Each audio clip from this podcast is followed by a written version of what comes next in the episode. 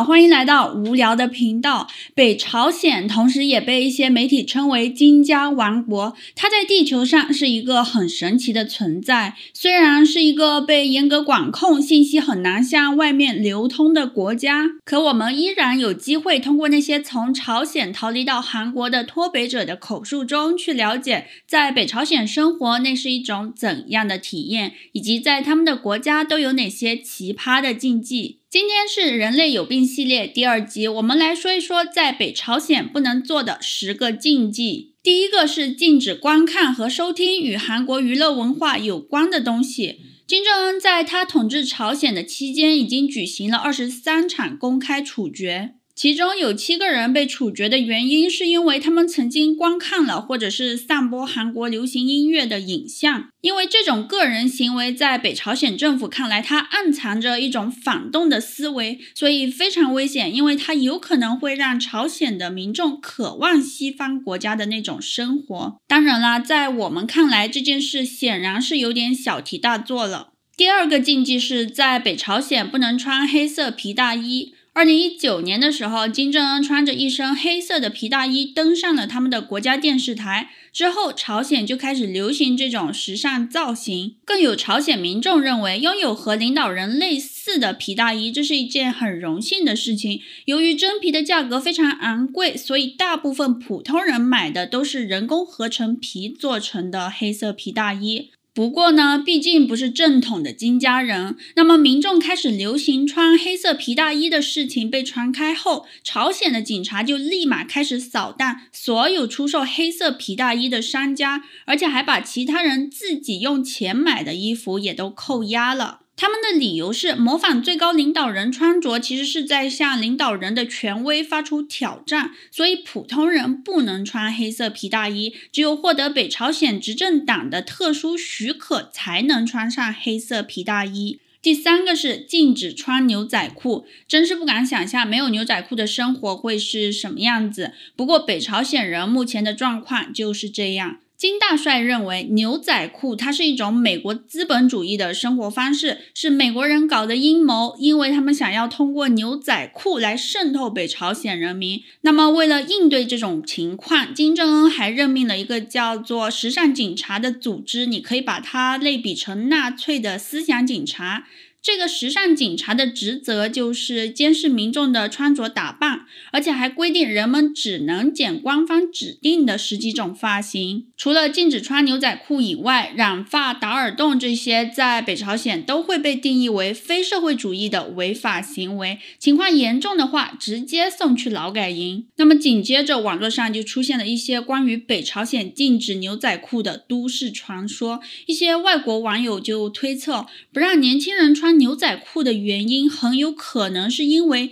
金正恩他自己穿不了。想一想还是挺有道理的，毕竟他是北朝鲜的最高领导人，他穿不到的东西凭什么别人能穿呢？那么干脆就下令让所有人都不能穿。第四件事就是禁止领养宠物。二零二零年的时候，也就是新冠病毒大爆发的那一年，北朝鲜领导人突然发布了一条禁止领养宠物的命令，他的理由是宠物狗是资本主义的一部分，所以呢，一声令下，不少宠物狗都被强行送进了动物园，甚至被卖到狗肉市场去当食材。不过一些新闻报道后来指出，事实上是因为二零二零年开始，朝鲜就遭遇到了非常严重的粮食短缺的问题，而这个粮食危机在二零二一年年底的时候才稍微出现好转。第五件事，禁止宗教信仰。虽然说北朝鲜在它的宪法里有提到公民有宗教信仰的自由，可事实却完全相反。朝鲜政府不仅随意打压他们认为是非法的宗教团体，而且还对一些宗教宣传者进行严厉的迫害。而且有脱北者告诉采访记者，曾经认识的一位女基督徒，她被政府人员发现信教后遭到了一系列非人道的惩罚，最后被绑在木桩上，在几千人的面前公开处决。那么监察全球信仰自由的组织敞开的门也公开称，北朝鲜是全球迫害基督徒最严重的国家之一。下一个禁忌，不能自由上网。没错，在这个国家生活的普通人，我是说普通人，他们是没有办法自由上网的，只有那些被国家选中的人和那些朝鲜精英们才拥有登录网络的特权。而且它这个联网也不是说你登录后就能查看各种网页，他们只能登录一个叫做光明网的网站，然后在这上面查看各种信息。所有能被搜索到的内容也都是已经被政府审查过的，而且他们使用的电脑系统也不叫 Windows， 而是一个名叫红星的操作系统。总之，它是一个封闭的内联网，而不是我们看到的这种国际互联网，像 YouTube、脸书、Twitter 这种社交平台是不可能出现在朝鲜人眼前的。下一个，禁止使用外国手机。除了那些来当地旅游的人以外，朝鲜人是不能使用外国手机的。没错，尽管它是一个封闭的国家，可还是欢迎外国旅客的，毕竟都是一张张行走的外国钞票。所以朝鲜只允许自己的国民使用它的国产电子产品，比如阿里郎、金达莱和平壤 Touch。虽然普通人不能使用外国产品，但朝鲜的高官们还是有办法获得这些外国产品的。比如把在黑市上买的苹果和三星产品的商标给抹掉，这样他们就能安心的使用了。第八个禁忌，禁止喝可乐。在朝鲜，普通人是买不到可口可乐的，但如果去一些高档的商店，就能买到和可乐类似的饮料。会不会是他们给可乐瓶换了个包装呢？下一个禁忌，禁止出国。普通的朝鲜人是无法离开自己的国家的，除非像那些脱北者一样冒着生命危险跑路到另外一个国家。可以申请出国的人一般都是公务员、文化交流人员、商人、劳务派遣人员，还有运动员身份的人。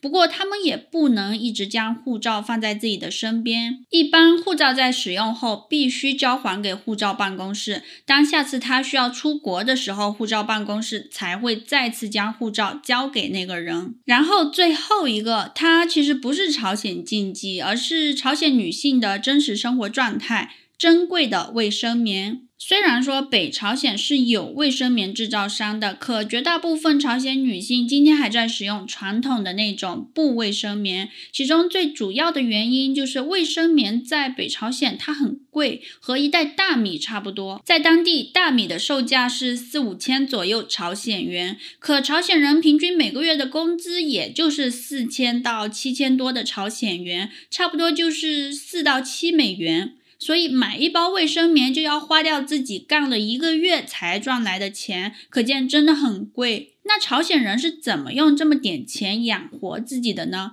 是这样的，朝鲜人除了工资，他们还有一定的物资配给。虽然现金收入少，但每个月还会发放邮票、米票、菜票这些东西，用这些票证呢，他们就可以免费领取自己的生活用品了。而且据说读书、医疗、住房这些都是朝鲜政府扶持的，这就是为什么他们的工资不会很高。嗯，可是这个说法好像有点诡异啊，因为在努力工作的不就是朝鲜人吗？如果没有他们的辛勤付出，朝鲜政府又哪里有闲钱去搞核试验呢？这又是另外一个未解之谜了。好了，那么这个影片就这么结束了。如果你喜欢这个话题，欢迎点赞并订阅这个频道，然后请将这期影片分享给所有和你一样喜欢这类话题的朋友。我们下一期再见。